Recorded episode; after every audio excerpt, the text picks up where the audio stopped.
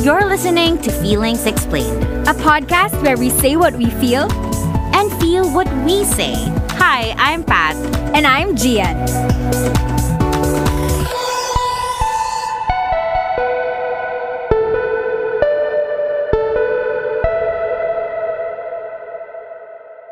We are now live here at the Perlas ng Silanganan Stadium. Feelings Explained! Hello guys! This is episode 25 and I will be your host, Pat26 from the Philippines. Hello, Gian! Nasang bansa ka ba ngayon? Let's say nasa Sweden na lang ako. Sweden ba? Tama ako. Okay, baka hindi ko na naman alam yung geography, no? So, hindi ko na alam yung countries, guys. Okay, masyado mag-expect. So, yes, guys, welcome to episode 25 where we will talk about losing or finding ourselves in the middle of a pandemic or basta, medyo check-in lang din to kasi alam namin na ilang beses na namin binanggit at feeling ko every episode namin pinag-uusapan na yeah, we're in pandemic, ganyan-ganyan. Pero hindi naman natin talaga um, nilatag, no, kung kamusta tayo at kung ano yung mga pinagdaanan natin over the past year. So, Pat, bago yan, let's get started and I'm gonna ask you, what is your small win or shit of the week? So, I have a shit of the week and ang shit of the week ko ay nalaglagan po ako ng 220 pesos sa EDSA. Yes. Nasa Guadalupe ako, naglalakad, nag-picture-picture at no joke talaga yon As in, naglalakad ako at nag-picture-picture. Tapos, uh, inaantay ko yung carpool namin, kasama ko isa kong office mate, nung nilagay ko yung kamay ko sa bulsa, tapos the next thing I know, habang nasa drive-thru kami ng McDo, wala pala akong 220 pesos sa bulsa. So, ang sakit, ang sakit talaga, friend. 220 is 220, di ba? Kaya, uh, sa mga tatanga-tanga dyan, wag po kayong gagaya sa akin. Ako pa leader nyo this week.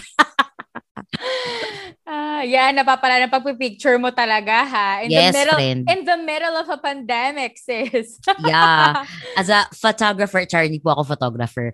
Pero, Gian, ikaw ba, what is your small win or shit of the week? I started learning tarot again and I've been reading a few people within my circle lang. Mga people that I trust and people who have been asking me na, Gian, i-read mo na ako, blah, blah, blah. Anyway, gusto ko lang i-plug na hindi naman ako professional tarot reader, hindi, hindi din ako nagmamagaling or whatever, but um, I'm try I'm a beginner, I'm a novice, I'm I'm trying to learn. So the way I think the way that I can learn this is through practicing na talaga in real life and reading re- reading reading other people. So yon, I'm just so happy I'm in touch with my cards again. I think they're calling me. Actually, katabi ko sila ngayon. So, yeah. So, guys, if you wanna have a read with me, um, hit me up. Ang rule lang naman sa tarot is just take what resonates and leave the rest. That's it. Yon, that's my small win. Like you said earlier, we are gonna talk about losing and finding yourself and kung kamusta na nga ba talaga tayo, di ba? So, wag tayo magpatumpik-tumpik pa. Let's introduce our plus one. Our very special plus one is a Filipino multi platform storyteller. He is an artist, educator, and a leader in advocating arts for development projects. He received awards and citations from PhilStage, Leaf, Aliu, KBP Star Awards, among others. He also partners with National Commission for Culture and the Arts, Cultural Center of the Philippines, Department of Education, and Disaster Risk Reduction Management Services for Arts Therapy and Arts Education Programs in the Philippines. At present, he is a recipient of the Asian Culture Council Fellowship at USA for the year 2020 and 2021. Please welcome Mr. Abner Delina Jr. Woot, woot, woot! Hello, Pat. Hello, Gian. Hello, Hi, Sir, Sir A. Abs. Tawag sa kanya Sir A kasi naging director ko siya sa unang play na umarte ako bilang lalaki sa Kawala ni Ray Red nung 2012 or 13. So yon, we we go way back and we've done so many projects and we're so excited that you're here Sir A kasi finally magka-catch up tayo ng bonggang-bongga, 'di ba? I know. At salamat naman sa inyong invitasyon. Yes. Finally. Dito sa Feelings Explained, may tradition kami ni Gian. So, we would like to ask, what is your small win or shit of the week? sa win na lang tayo. Natapos ko na yung aking uh, Asian Cultural Council narrative report. So I have um, also submitted uh, photos out of thousands that I have. Uh, so yun, uh, masaya kasi parang um, mas iba rin yung clarity at uh, yun, task done. yes, oo. Ang, ang sarap mag-take off ng mga bagay-bagay na kailangan matapos. Yes. But yeah, so, Sir A, meron din kaming tradition dito dahil puro nga kami tradition, you know. So, meron din kaming game at ang game namin ay, ano nga ba yon Pat? Keeping tabs with abs! Yan! That's the title. Tenet, tenet. Tenet! Yes! Oo. Para masaya, di ba? Oo. Dito kasi sa feelings, si Pat na rin yung editor. Siya na rin yung SFX. Lahat siya yan. so, sitting pretty lang ako. Ganon. Bibigyan ka lang namin ng 10 choices. Ano ba? Oo, 10 choices wherein pipili ka lang kung ano, kung ano sa dalawa. You can explain or you don't have to explain. Depends on you. Okay, so for our first question, this or that lang talaga to. This or that. Ano mas gusto mo? 2020 or 2021? wow! 2021. Dun tayo. Ay, okay. Kasi uh, gusto kong i-look forward yung mga mangyayari this year. Um, ma- m- parang ano siya eh, parang crossroads year siya eh. So, uh, maraming magaganap after 2021, I think, for us. So, yun. Correct, correct, correct. Ito naman, isang linggong panis na ulam or hindi ka makakain ng kanin. This or that. Uh, uh, hindi makakain ng kanin. Oo, hindi ko na Totoo makakain. ba? Okay. Oo. Oo, kasi natry, natatry ko na yon Kahit nung nasa US ako, minsan parang once a day lang ako kumain ng kanin. Tsaka, yun. Ma-brown rice, saka ma-black rice naman ako. Mas stuck sa traffic sa EDSA for 3 hours or makipagsapalaran sa MRT? Ah, makipagsapalaran sa MRT. Kahit na ayaw ko yon pero uh, ayoko na sa stock sa sa kahit saan. so, yon MRT na lang. Sige. Okay, ito mabilis na to. Wala ba masaya? Mamaya, wait lang. ito, meron, ito. Makapag-teleport pero 300 meter distance lang or makalipad pero 5 feet lang yung taas. I think makalipad kasi at least kung saan-saan pa rin ako mapunta. Ito, maligaw sa loob ng Glorieta or maligaw sa loob ng MOA. Ano ba yun? Maligaw na lang sa loob ng MOA. Oo, kasi yung Gloriette, nakakahilo talaga eh. Actually. so doon ako sa MOA para ano, feeling ko mas malaki yung chances na mapadpad ako sa outdoor space. Ito, cook for your community or cook for your family. Ah, cook for my community. Kasama na rin naman yung family ko doon. eh, di ba sila kasama? Okay lang maintindihan nila. True. Ito, sponsored trip to anywhere in the world or unlimited food forever. um, sponsored trip. Oo. Okay lang ako sa hindi unlimited food. Oo. Yeah. Kaya kong med, mag ano mag intermittent fasting. Same here, but I don't think Pat can do it. Charot. Okay. Uh, ito na, we're down to the last two. Mawala ng tubig na panligo or mawala ng tubig pang inom. Ah, mawala ng tubig panligo kasi hindi ko kaya naman na hindi uminom. Oo. Kasi kung hindi naman ako ma- hindi, ko sinasabing maliligo ako sa ihi ko, 'di ba? Pero pero 'di ba may lalabas pa na na something sa sa body. No. Pero kung wala kang panligo, uh, ayun. So Oh, panligo panligo na lang. Ayun. Yes. Kaysa pang-inom. Ito, huli na, last na to. Walang tulog or walang pera. Ah alam mo, mahirap yung walang, mahirap yung walang, yung walang, sige, fine. Ang hirap, wait lang. That's the Ah, sige. point! Doon po sa walang ano, doon sa, sa walang, walang pera. Kasi parang hindi ko ma-imagine, yung walang tulog talagang walang tulog forever, di ba? mamamatay ka na nun eh. I think kung walang pera, may tutulong pa sa'yo eh.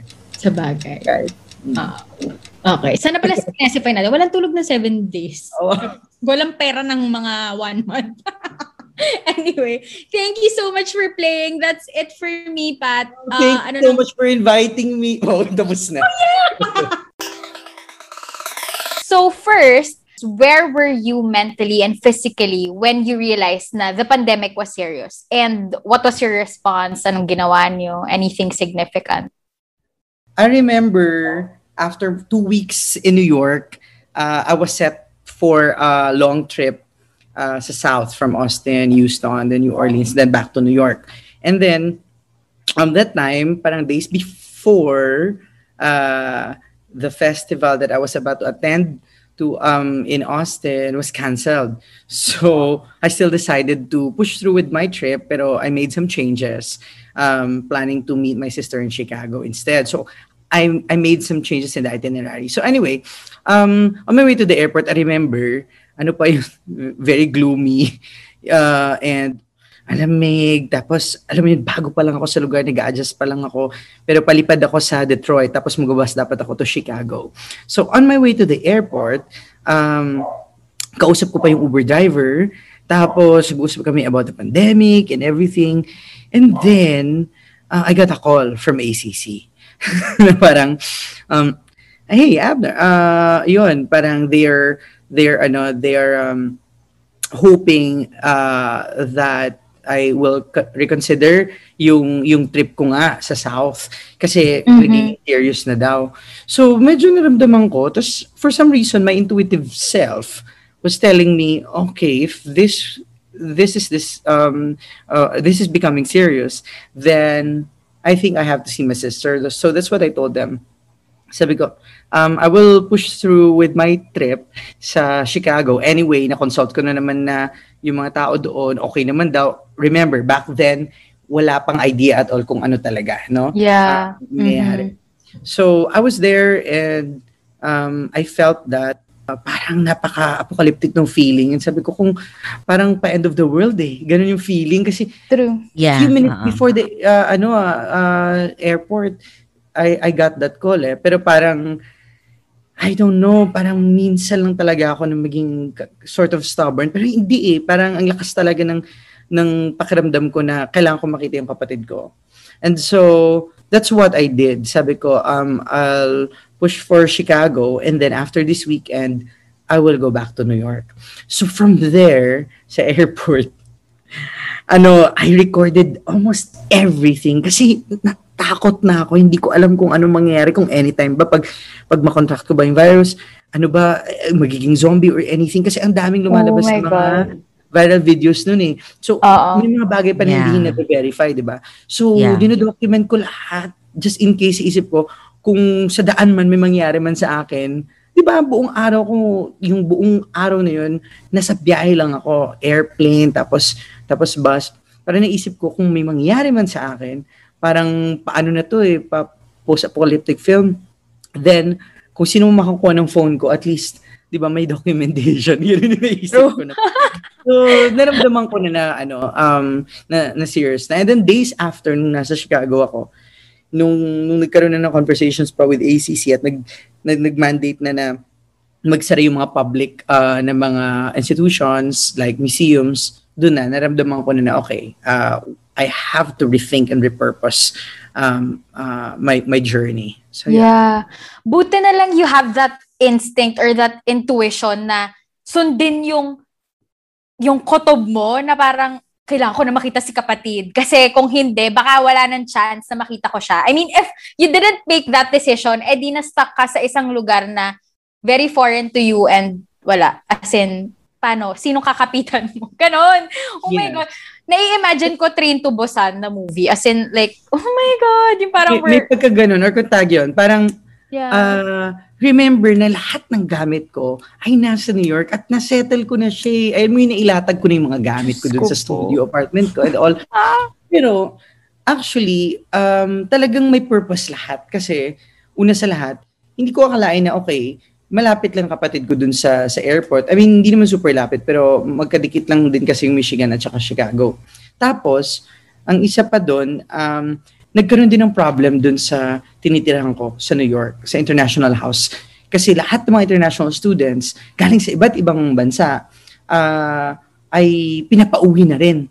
So, 'di ba, ang daming feelings of displacement during that time. Mm-hmm. Parang yung mga gamit ko nasa na dala-dala ko lang isang ano eh, duffel bag eh, tsaka pa backpack knowing na si Trump yung president and very talamak ang ang racism medyo nakakakaba yun kasi syempre gamit mo tapos biglang may ganito pang encounter, pandemic pa na tinatawag pa nila nung ni Trump na Chinese virus na very racist and 'di ba nakaka nakakaloka yung ganun, yung yung kaba, yung anxiety. Ah, ay hindi ko alam kung kung kakayanin yes, ko. You mentioned that kasi um pagdating ko pa lang ng New York, alam ko na uh, kumbaga parang may anticipation ako kung ano kaya ang possible na na effect nito sa akin as an Asian. But I'm also there to observe, you know, through um part din siya ng ng research ko and ng journey ko.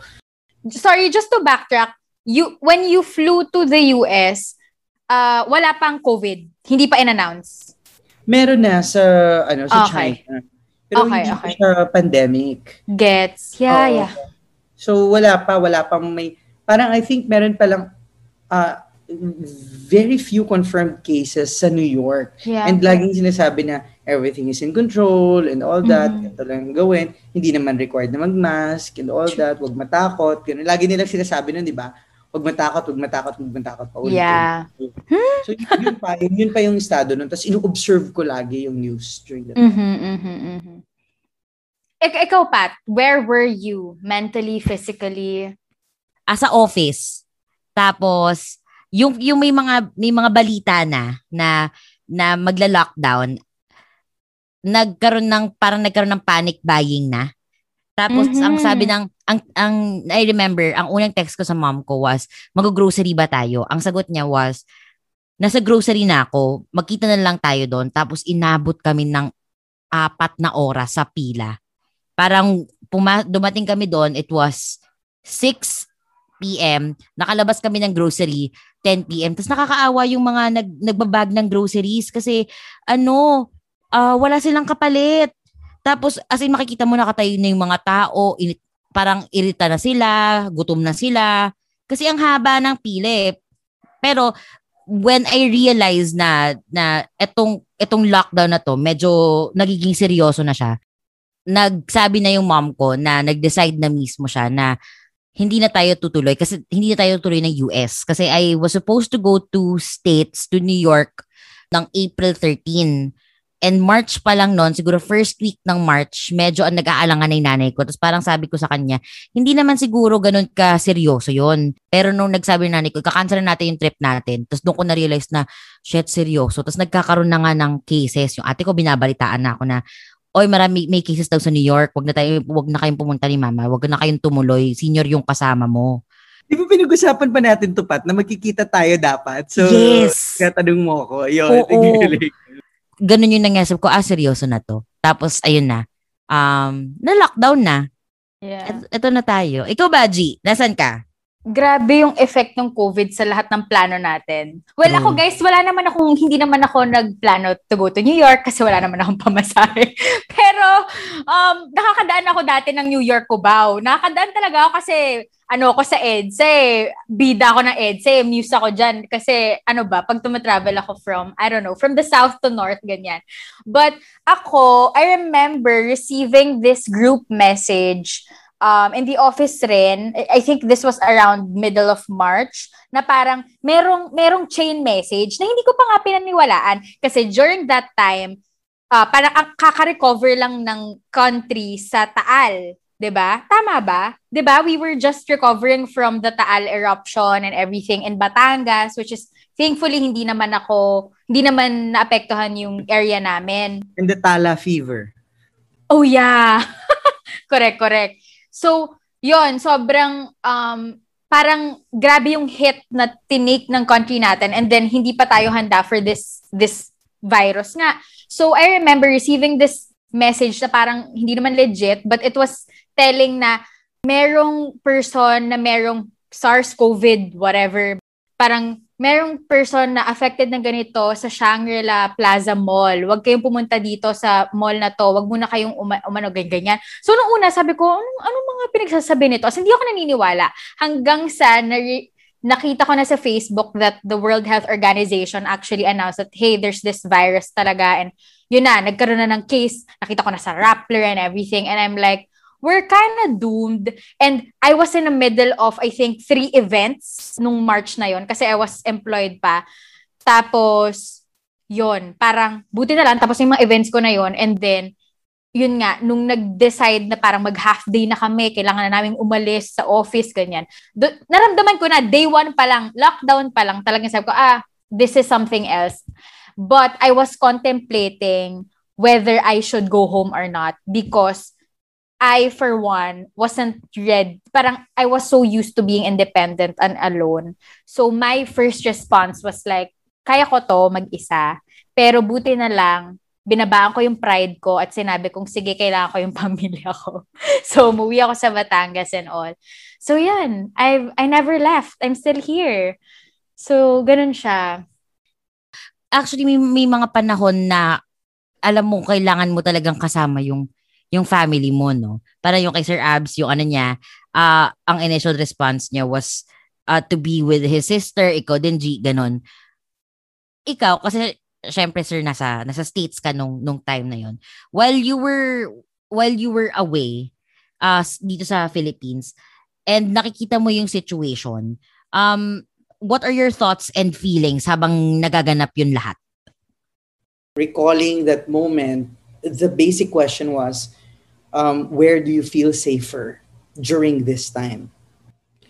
And it was a very hard um, pill to take to actually say, honestly, knowing that I am under a grant right now and and assuming that my industry will be hard hit and that also um, my country will really struggle in facing the virus um, and also my sister na matagal ko namang hindi nakasama uh, ay kailangan ako, then I had to weigh in on all of these choices.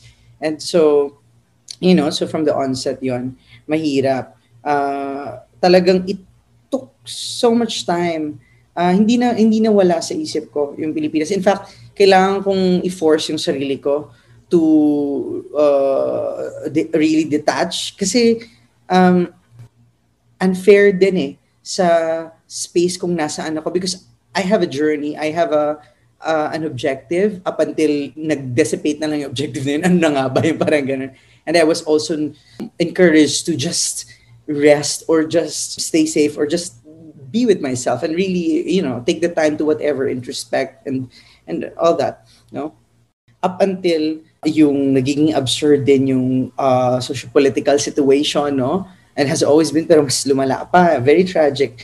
At the same time, marami ding mga calamities na nangyayari. So, ang hirap kasi inisip ko, ano mangyayari sa family ko and all that, uh, ano mangyayari sa mga kaibigan ko, paano yung mga projects natin sa Black Canvas, di ba? Paano yung, I, I, inisip ko kayo, actually, I felt so, uh, andun yung ano, andun may malaking, malaking factor, uh, I think yung, um, parang may, uh, undefined na guilt of being mm-hmm. away, but at the same time, I'm also in an equally, um, uh, I mean, strange place, but you know, it's pandemic and it's everywhere. Yeah. Um, so, ang hirap din ng pinagdadaanan ko. Tapos iniisip ko pa yung yung lahat ng mga mahal ko sa buhay, mga kakilala ko. So, mahirap. And, and knowing, And knowing you, you are such a compassionate person na kumbaga iisipin mo talaga to the very core.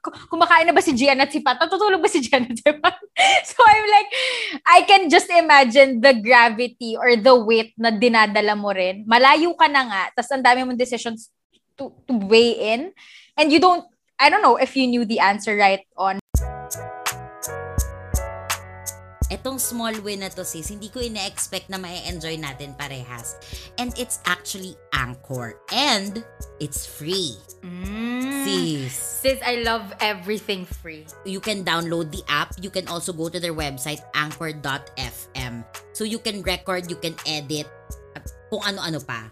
And I heard na Anchor will distribute your podcast para sa'yo. Dahil minsan yung iba, di ba, gusto humilata lang mga pillow princess. Kaya kailangan, alam mo yon let Anchor do its thing. Kasi you can be heard on Spotify, Apple Podcasts, kahit saan. You know, the usual, ano, mga platforms, mga streaming platforms.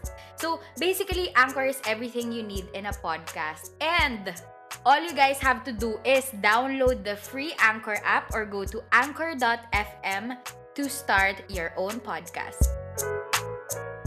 But I have a question. Were you re- in that moment, were you ready to give up your mission or slash objective knowing na ay putang ina talaga Give up Like- my objective as part of ACC. Yeah, yeah. As in, leave and... I mean, if you had that option na, oh, Abner, umuwi ka na, sige na, go. Parang, will you Well, I take had that? I had that option. I had that Mhm. option. Pero I think I took the I took the pill of courage. I I I I, Mhm. I was taking um parang I was trusting first my intuition um above all. At the same time, nalaman ko rin na ang tapang ko pala talaga. Kasi mas Mhm. mas gusto ko talaga yung route ng challenge. And I thought Yeah. that, you know, during that time, hindi, hindi naman, ang sabi lang, two weeks, di ba? And then, Correct. ah, ah, ano siya, di ba? Nag- Nag-extend, ganun. Pero hindi natin inisip na up until now, di ba? Nagla-lockdown pa tayo dito. Pero, ang, ang siguro, ang point ko ay, ah, malinaw sa akin na nandun din naman ako that time. So, might as well uh, be there. Kasi naka, parang ano eh, naka-open arms ako sa universe eh. Kung ano Mm. yung, kung, kung ano yung plan mo for me. Parang ganon. So at the same time, alam ko na um, if I have to take um, uh, that courage in my heart, then that's also gonna be a very unique perspective as an Asian, as a Filipino, as a grantee, um, and having that unique lens and a story to tell in the future or as as it is going no? Not only to tell but also to observe. And true enough ang daming revelations. And masasabi kong no I did not regret na na hindi ako umuwi that very time when I was deciding because mula doon sa mga uh, layers and complexities and intersections of narratives na yon ang daming revelations, ang daming clarities.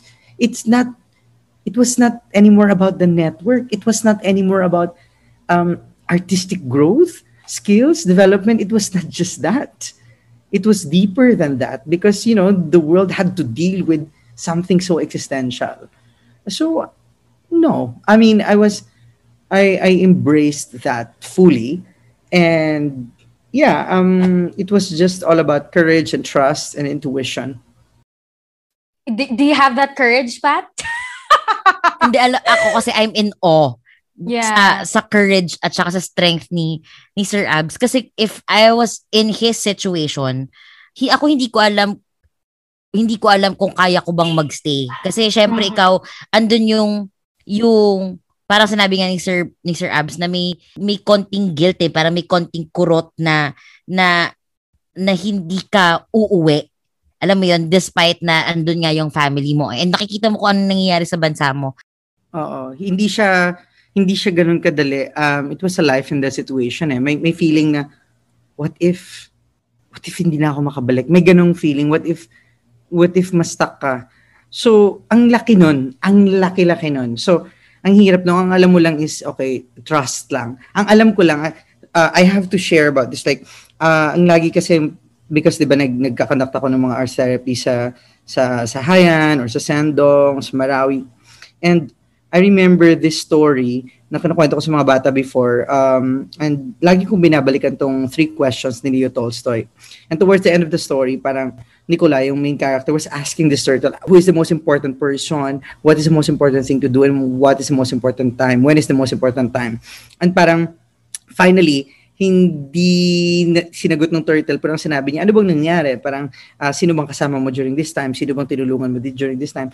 And um, basically, um, sa bandang dulo, sinabi doon is, so yun yun, the most important person is the one closest to you, wherever you are.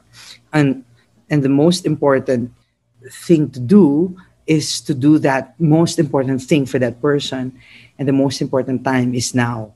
And so every, um, I think, critical situation, um, uh, times of crisis, I get back to that because it, it boils down to that. And there are reasons for everything. And even if you make choices, life moves you in certain directions until you make another choice, until life moves you again into another direction and you're confronted with certain choices. So, yeah, so it's all about the paradox of control and choice. And um, the more that you really want to fully control the situation, then the more, kasi kahit nas, I'm gonna stay, and then something happens, wala. Babalik talaga ako kung, kung may something na kailangan mangyari or hindi din pwedeng ako magstay or something like that, right? So, there are things meant for us at, this, at a particular time. And so, being aligned with yourself is very important. So, the whole journey was, ano talaga, amplified talaga yung being aligned with myself. Naka-ready ako nung simula pa lang, envision ko na yung mga bagay-bagay na, okay, kailangan ito ng pangmatagalang lakas ng loob and courage and yun yun, hindi siya pwedeng banat ka lang ng banat. Kasi there will come a time na parang sa gera, may mga mapapagod sa sa mga front lines. So, mm. pag oras mo na para sumalo, sasalo ka. Yeah, malaking factor din yung guilt, I think, na na-unpack ko is a part of that, malaking chunk ng guilt na yun ay because of our DNA mismo as Filipinos. Of I want to talk mm-hmm. about this a little bit of of our internalized trauma and that mm-hmm. that also reflects in our inferiority and so when things are in favor of us or when we have gifts offered to us we tend to move away from it or or uh, we have a hard time tackling that or we second guess it we second yes, guess when in fact if we deserve it mm-hmm. yeah may may laging may ganun may imposter syndrome di ba and so it took a while ang tagal. Even until now i mean it still i know it still sits within because it's centuries of like oppression for us. So lahat ng yon ay ay unpacking of myself as well. Gusto ko lang balikan yung isang sinabi ni Sir Abs about the connection. Kasi when he was talking about um yun nga sa internalized trauma and uh the connections that that we have ewan ko na, and the choices that we make the hard choices that we have to make when faced with those decisions there was a scene in one of our projects na favorite natin, natin mini-mention dito sa feelings which is work in progress na we had to make a parang a choice sa sa isang bagay. Uh, we had to make a choice. In, it didn't make it into the the scene but it was in the rehearsals na uh, it was a reunion. We had to make a choice. Well hindi. Naka isang show isang show lang pala siya ikaw Gian yun eh na bibigyan ka ng choice tapos ikaw you have to you have to make a story within those choices and very basic siya kung titignan mo but this is the reality can we just say na ang director natin doon at ang creator noon ay si Sir Abs? Producer yes. na rin lahat. Producer, director, lahat, lahat as in lahat uh, talaga. Kaya tayo nandito yeah. eh. yes. Totoo. Totoo. So, moving on, Sir Abs, we are very, very curious ha. Dahil nga uh, you were dealing with with the choices that you had to make and if you don't mind us asking, how was your relationship with your family or your friends while the whole world is in lockdown? And yung did you experience any silence or d- did you have to go through that and how was the process yeah i was uh, always connected with uh, the people that um, i also trust here you know so lagi kong make sure na but not all the time in fact kasi I don't know. Uh, I think idiosyncrasy ko siya na kapag ka nakaset ako sa isang journey at kumbaga parang ano yun eh, once in a lifetime siya tsaka it was really intended for parang using my myself, my body, my mind, my, you know, my consciousness to see a certain lens. And so kahit na nagko-connect ako sa mga tao, just making sure na uh, people are safe. Pero I don't attach myself too much with those connections because I, ako, I really need to be present wherever I am. Uh, ganun yung mantra ko eh. Here and now ako. So, um, mas mas mas malakas talaga 'yon. So, yeah, um at the same time, marami I, I dealt with uh, yung ang hirap ng solitude and I dealt with that loneliness, no? Um, in different gravity. Um, and mahirap, mahirap, mahirap. Hindi ko na, parang, Yes. um, how did I deal with the with the silence or with the moments of silence? Yes, of course. Iba-iba siya. Merong, ang silence kasi, uh, uh, I think, ano, ano siya, eh, very paradoxical kasi double-edged sword siya. Parang, in silence, I'm able to really listen to myself and hear my voice or my inner voice or my my intuition. But at the same time, if that time that you're holding that silence and you don't have enough courage or clarity, then it can also kill you. Eh. It it can also put you in a very dangerous, strange zone where you question a lot about yourself and about the world. So I think attitude towards silence is also like, you know, sometimes you want to listen to yourself. Sometimes I I talk to myself. Um, and sometimes, you know, I, I, I pray, I connect to something bigger than me. Um, and sometimes I just cover the silence. I don't need the silence now. So I I distract myself. I, I watch something or uh, I sing uh, a lot and all that. So, you know, I listen to music. I just I I create a routine or or habit so that um hindi ako naluluno dun sa silence. Pero may mga silence na kailangan natin. So I think it's just a uh, it's just a matter of um uh, discerning which silences do you need and when do you need it. Mm. yeah. So nung time sir na you were dealing with the silence, were you were you constantly alone in the space you were in or were you still with with your with your sister at that time? You know, as I've said, uh, paradoxical and silence, hindi siya ibig sabihin that you have to be alone, no? But most of the time, yes. I mean, I was in my journey, yes. Um, my sister in Indianapolis was um, living few blocks away from me. So in moments when I was in, even in New York, yung bago pa lang ako doon, kasi yung journey na to, talagang parang ano kay, para kang finding yourself journey talaga siya. Nag-iiba lang yung space and yung time, pero yun, surrounded ka naman ng mga tao, pero you feel very alone. Yeah. At the same time, parang, alam mo yun, parang being alone is o- o- almost becoming like a sound. Ano siya eh, hindi tayo sanay na ganun. I mean, well, I guess the average Filipino isn't sanay na na, na ganito, na kailangan mo umupo, kailangan mo mag-quarantine at wala kang ibang gagawin at hindi ka mag-human interaction. Kaya siya na, nakakabaliw. Exactly. Kaya siya, kaya siya very foreign to us in a way. And that's why our worlds were shook and we didn't know how to cope. Pero ikaw ba, G, did you experience any silence? It's hard, but I wanted the silence because I don't have the privacy.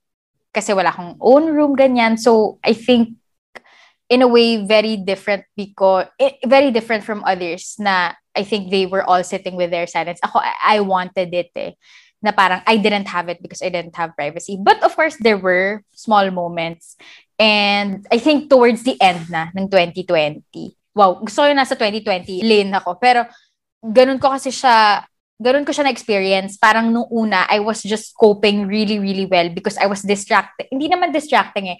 I was changing my habits. I was incorporating good habits in my routine para hindi ako mabaliw. Kasi alam ko na, Jen, pag hindi ka gumalaw dyan in kahit 30 minutes, alam mong you're gonna hate yourself kung one year kang in lockdown, wala kang ginawa.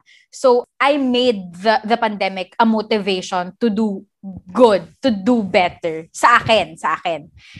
But I'm not saying that I'm better or whatever. But like, I think I did. I think I, parang, I was able to do myself better in a way na I, I made better choices and, alam mo yun, in, in small ways with my lifestyle. Mga ganun. So, ganun ko siya kinope ako kasi yung tipo na pag may pangit kang ibibigay, tatry ko naman na gawing maganda. Or itatry ko pa rin na, kahit nahihirapan ako, sige, pag, sige, pagdadaanan ko na lang.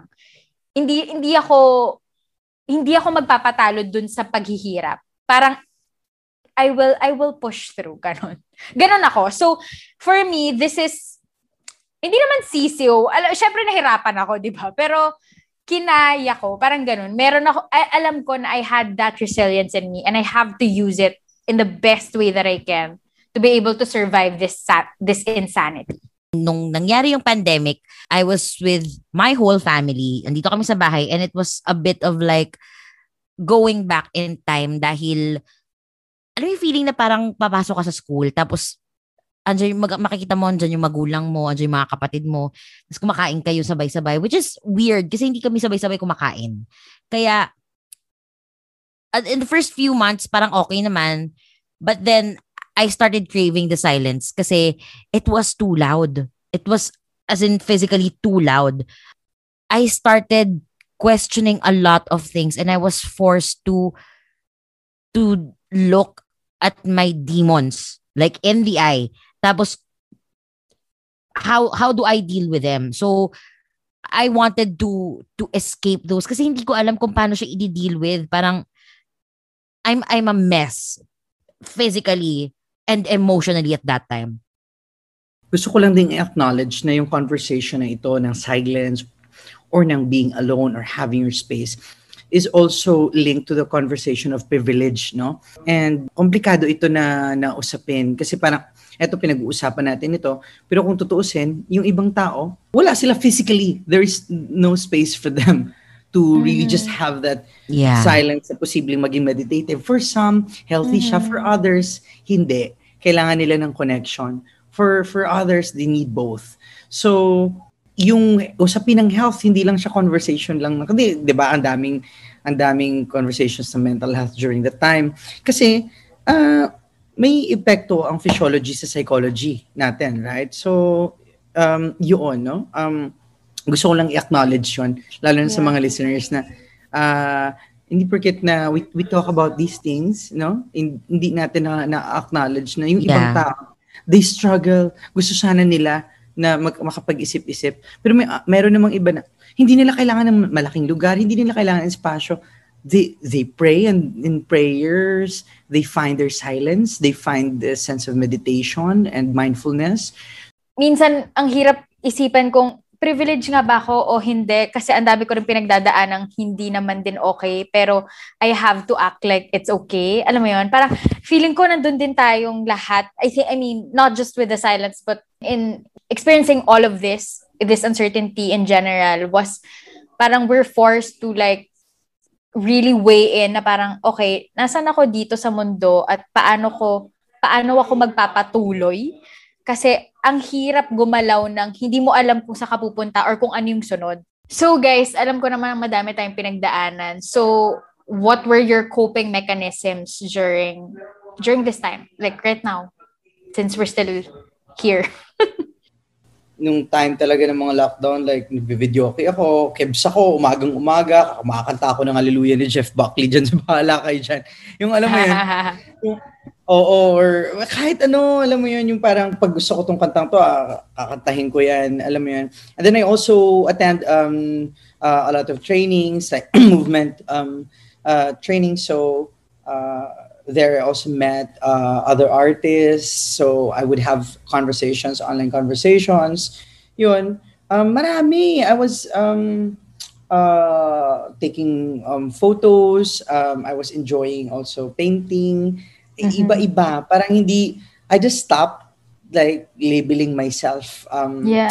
uh, kung ano yung kung ano yung pwede kong gawin o, Mhm. o saan ako magaling o ano yung interest ko parang nandun ako sa point na at this very moment you know what serves me and um you know uh, so yun eh kailangan mong alagaan yung sarili mo generally I guess it was a reunion with poetry that saved me. Yung being able to hold that kind of poesis in in surprising moments that you seemingly cannot understand and suddenly it hits you and you can articulate it either privately and you can share it you know publicly even in moments na mag-isa ka and then you you feel this very silent road an empty road and then you're there And uh, no matter how scary that is, parang may poesis doon. Uh, may may beauty doon sa mm-hmm. sa even sa sadness or sa darkest na na moment na yun. So I guess yun yung conversion ng you know really finding the light in midst of darkness. So merong lalabas at lalabas. And I guess that's what poesis did to me or poetry did to me. I started listening again and watching uh, button poetry sa sa YouTube. And it was may may, may feeling eh na transcendent yung kumbaga na you are seeing this these artists and they're they're talking about something na you know but at the same time hindi mo din alam and it's very it's very powerful minsan gusto mo na lang kalimutan kung ano yung nangyayari eh parang gusto mo nang escape basically Correct. kung ano yung meron kung ano yung hinanda sa iyo ng ng buhay eh. Gusto mo na lang minsan na saan po ba yung exit dito? konti lang Kaso naman. wala. Oo, yun wala eh. Wala, wala talaga. You, you have to sit deal with it. it. Yeah. True, true. Correct, correct, correct. Ako, hindi poetry but I I turned to tarot. Yes. And I'm sure si Sir A nagtarot din or sa or nagda-dive into that also. But yeah, I mean, I've always been interested with astrology and so I guess that's my version of comfort and I guess clarity. Um, I'm not seeking the cards for any answers. It's it's for me. It's a guide. It's it's it's interesting. It's to me it's entertainment even. So I discovered Vedic sidereal astrology. Hirap na hirap ako mag-edit ng episode natin. Late ka na talaga to the party because what are you looking for? We have Anchor. So Anchor, alam mo ba na libre to? Alam mo ba na pwede kang mag Oo, pwede ka mag-record, mag-edit, lahat na pwede mong gawin. Tapos i-distribute pa nila yung show mo sa lahat ng platforms na gusto mo, sa lahat ng bet mo, sis. Download the free Anchor app or go to anchor.fm to start your own show, sis.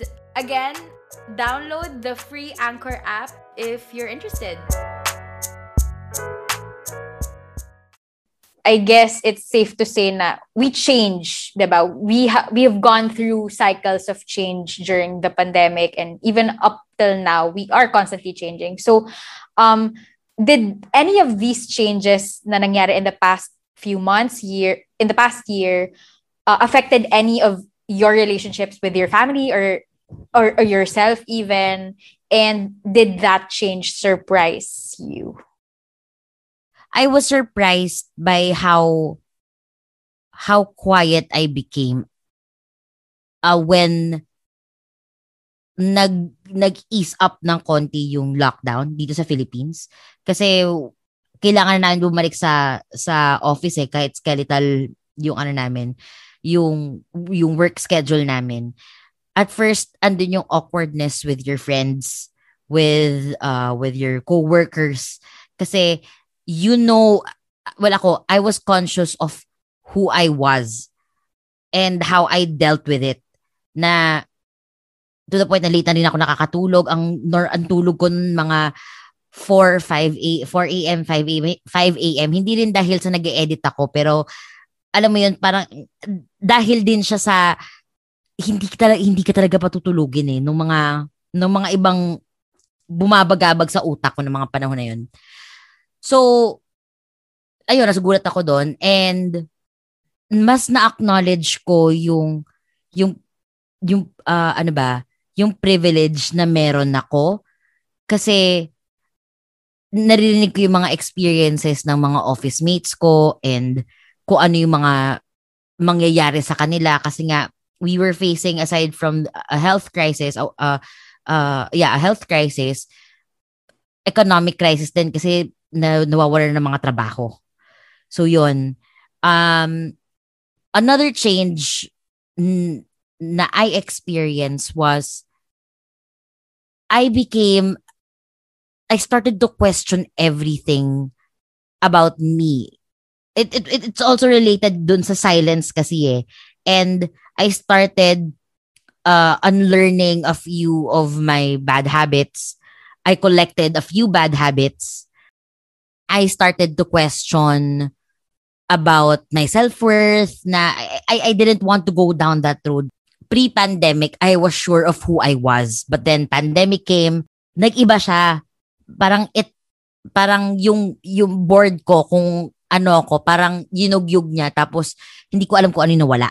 Hindi ko alam kung ano yung natira. I became, hindi naman sa, wala akong pake. Pero parang andun yung, mm, Indifference? oh, parang ganon.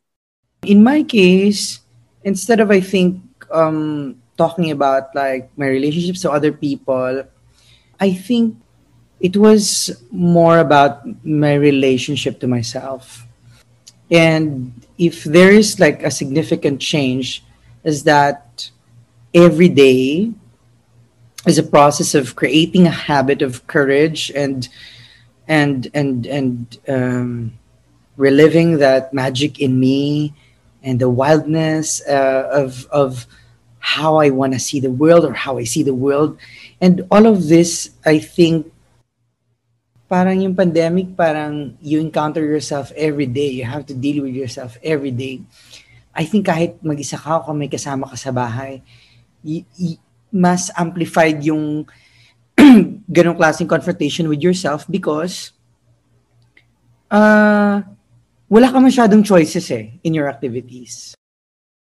In my case, it was a process of being, I think, unforgiving of the things that um, I I need to do for the day to save myself. At the same time, also being forgiving of of myself um, if may mga bagay ko hindi nagawa.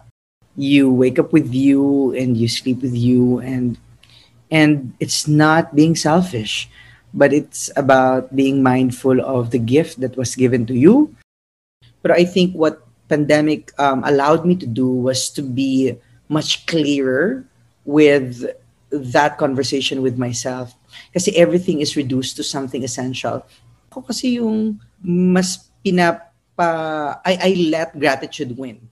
And to be able to do that is to acknowledge what the present and to acknowledge the life itself. No matter how hindi siya fatalistic eh but it's it's really acknowledgement of this is ito yung nakahain eh.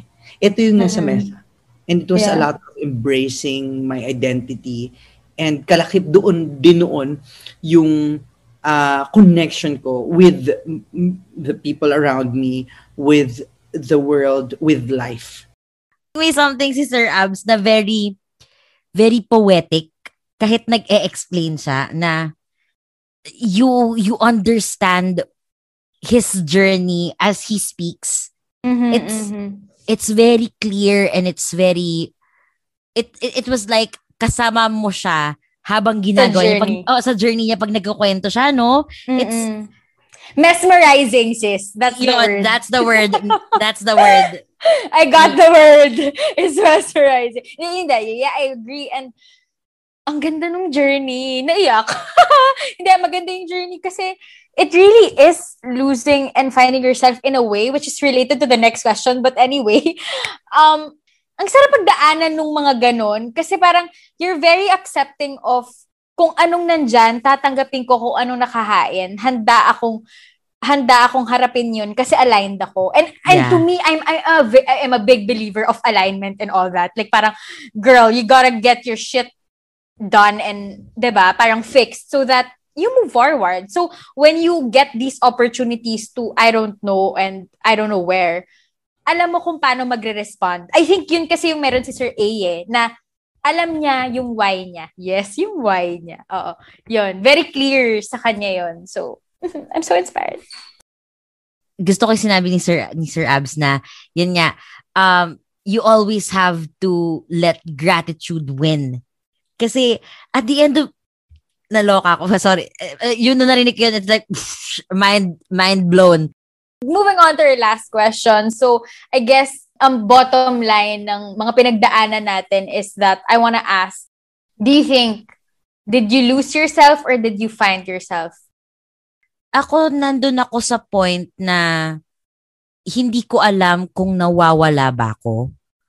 Kung nawawala ako, okay lang. Okay lang na mawala ako kasi hanapin ko na lang yung daan. Kung kung may makita ko, ede, enjoy na lang muna ng view. Diba? It, it, always reminds me of, I mean, that question reminds me of one of my favorite songs. Uh, ang title niya, Un- Unlost by the Main.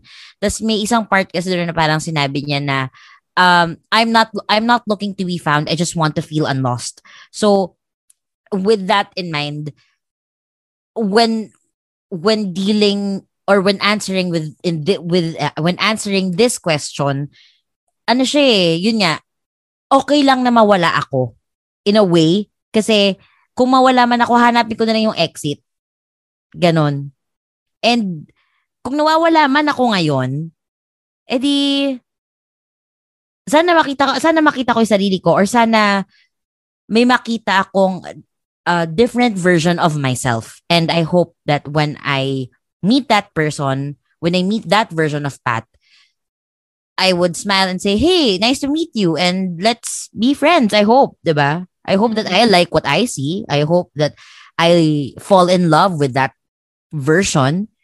If not, then you are a lesson, 'di ba? So ganun siya. Hindi ko hindi ko alam kung nasan ako ngayon. So hindi ka basically hindi ka naman naaatat na kailangan ha- ha- nahanap mo na yung sarili mo.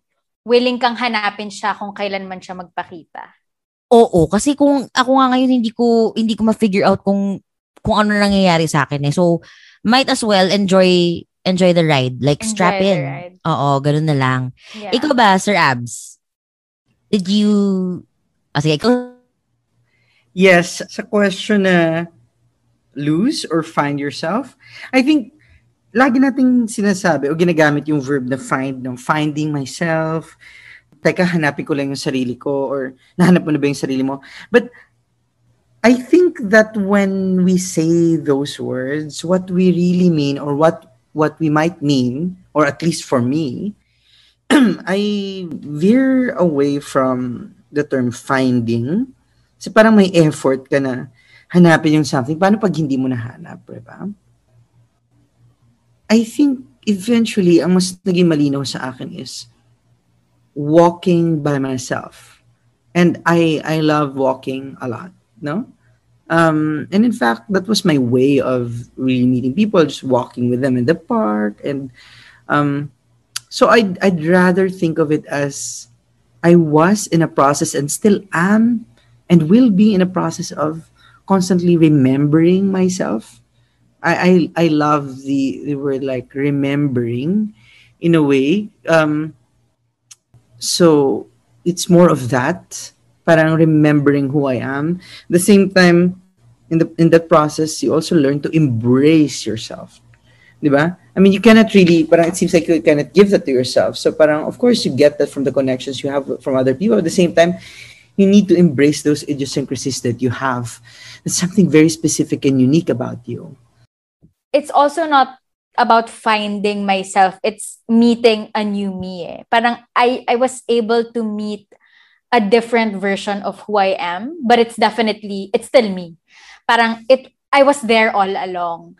And I think one of the most defining moments kasi sa akin, towards the end of 2020, I had this series of breakdowns that led me to parang really sit with my past sit with my childhood. Tapos, ang tagal kong nawala dito sa bahay, almost a decade. And going back here because of this pandemic, um, because I had, I have no choice eh. I, I mean, I do have a choice. I can still go wherever, live somewhere else.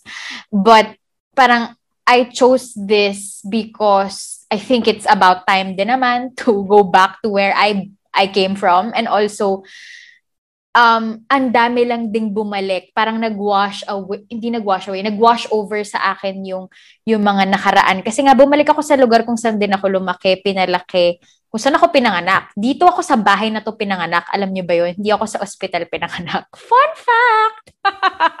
yeah. Life was brutal, Char. hindi, but yeah, it was, ang galing. Ewan ko. Anyway, yun, parang, I'm I'm not saying I was forced, but I was able, I was allowed to meet myself again. May renewal na nangyari. Even if sobrang pangit ng taon last year, there was that, there was really that redefining eh, reinventing, redefining at renewal para sa akin na I'm not gonna say that I won't have it any other way, but like, I'm thankful. Again, it's really going back to gratitude din na nagpapasalamat ako sa lahat ng opportunity na yon that the luxury of time and, and the privileges that I'm given, the resources that I have now. Parang napakaswerte ko to be able to do this, to be to share this space with all of you. Okay, so now, ito na talaga. Ito na talaga yung huli, guys. Where do we go from here? Ikaw, Pat. The pandemic forced us to to face uh, these challenges, the, the ex- external challenges, and it also forced us to to reflect on ourselves. So, nandun din yung yung pagkilala mo siguro sa sarili mo, pag hanap or pag-alala kung sino ka or pagkita kung ano yung posibleng maging ikaw when when you go down a certain path i think that these things will help us maybe siguro if you've lost it find your way back to who you are or to who you will be siguro in a way so yon i hope that makes sense so ikaw ba Gian where do we go from here? Well, since we're closing, I just want to say sobrang salamat sa space na to. Wow! Ako yung guest! yung, ako talaga yung guest, si Sir A talaga yung may-ari ng show. he, he killed it. You killed it, Sir A. Sobrang salamat. Um, nakaka, nakakatuwa makita yung journey mo. I think that really, I mean, your stories are very, very reflective of your your development as an artist, as our mentor, as, as someone who I look up to talaga for years. I mean, ever since, ever since talaga. So salamat for sharing this space, for being so generous in in everything that you do. And yon actually, yun siya eh. yun pala yun.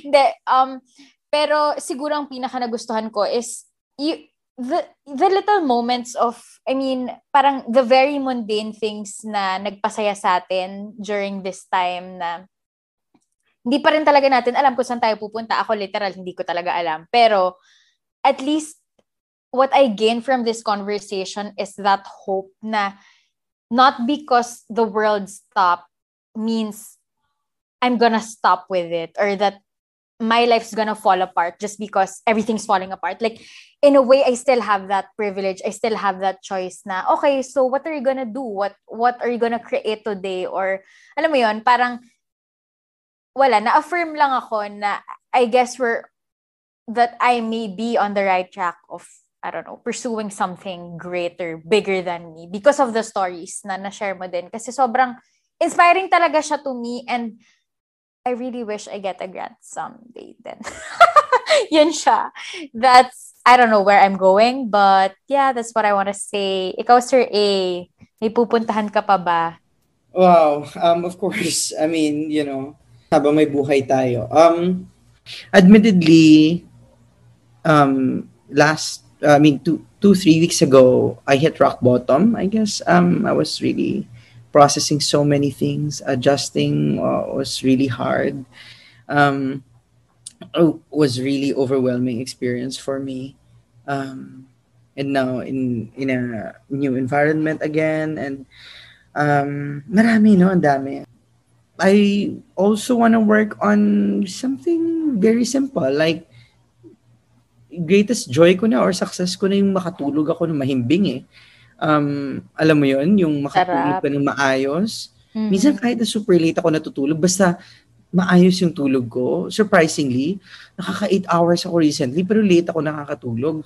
Um, so, joy ko na yung yung magising ako tapos kausapin ko yung sarili ko and all that or or makatulog ka na parang you know you're preparing for bed alam mo yung ganun um or naluto ko ito or uh, na, na nakalakad ka, nakapaglakad ka ng konti, or you know, you get to listen to this music. Minsan, joy mo na yun eh. Mapanood mo yung performance na to, or yung pelikula na to, matapos mo. Yes. Um, so, I think, babalik ako sa mga little joys. Um, babalikan ko yung celebration of those little joys. Kasi kung titingnan mo naman, doon naman din eh, kung may compounded grief tayo, Eh di tapatan ko rin siya ng compounded joy mula sa mga little joys, di ba? Um, and uh, ano pa ba, sinulat ko dito, um, will be in a process, I think, of constantly aligning myself. Uh, I want to be more honest with myself, basically.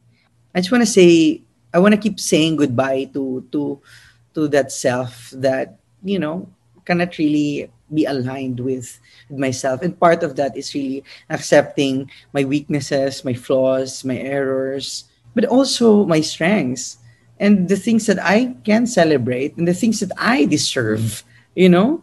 Um, because I think it's been very clear of naman uh, kung ano yung character ko for the past mm-hmm. years of my life. Um, nag-return of Saturn ako. So, ang laking factor niya yeah. na ang daming changes in my life. So, I just want to be constantly aligned with what I think and what I feel and what I do.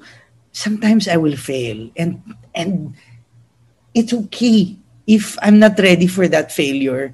But if kaya kong paghandaan na tanggapin yung sarili ko at patawarin, then let me do that. Yung parang ganun. Alam mo yun? So, abangan ko na. parang ganun.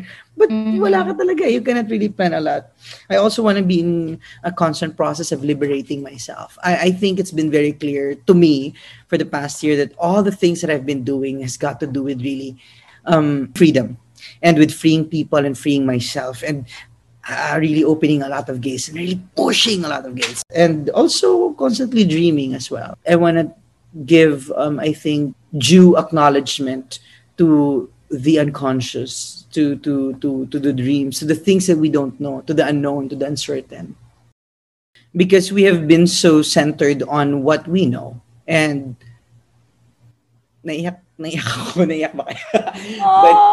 But um, nagulat ako na sinabi ko yun ngayon. But I think, yun yung process ko of like connecting to my cosmic self. I think it's about that. I think it's about acknowledging that we need rest too. And that rest is not really rest like we're not doing anything, but in that dream, we get to access something so magical and something that we we don't in our waking life.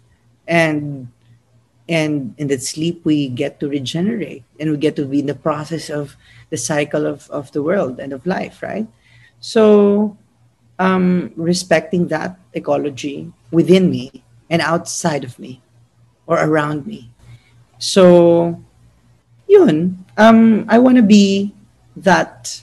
And if i will not be that then i want to keep on trusting life that it will take care of me no matter what.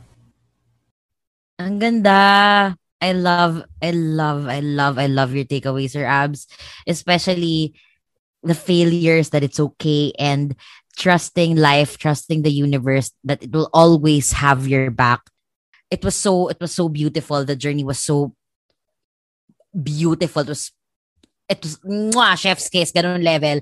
Um, but before we end this episode, uh, Sir Abs, do you have anything to plug para sa mga feelers natin dyan?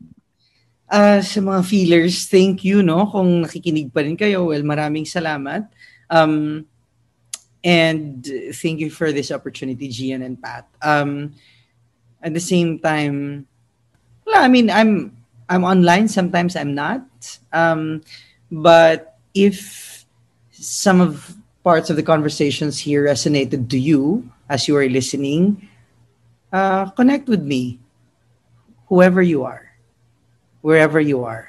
Uh, send me an email or a message, and you know there might be a reason for that. So it's abnerdelina at gmail.com. That's that's that's an invitation. That's it.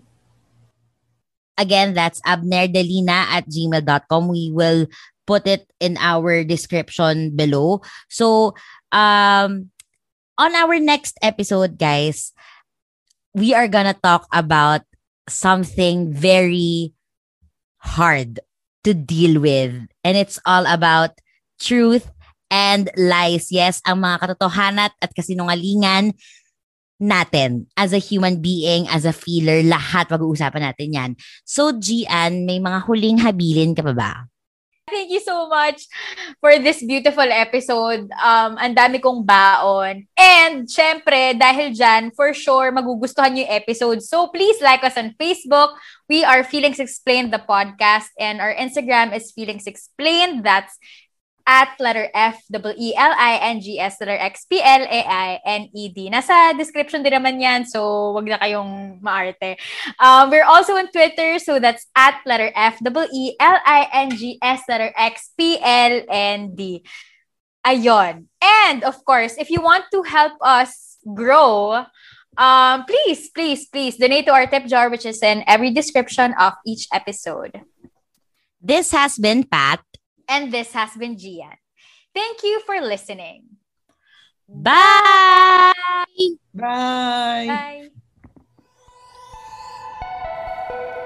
Feelings Explained is powered by Maison Kineso.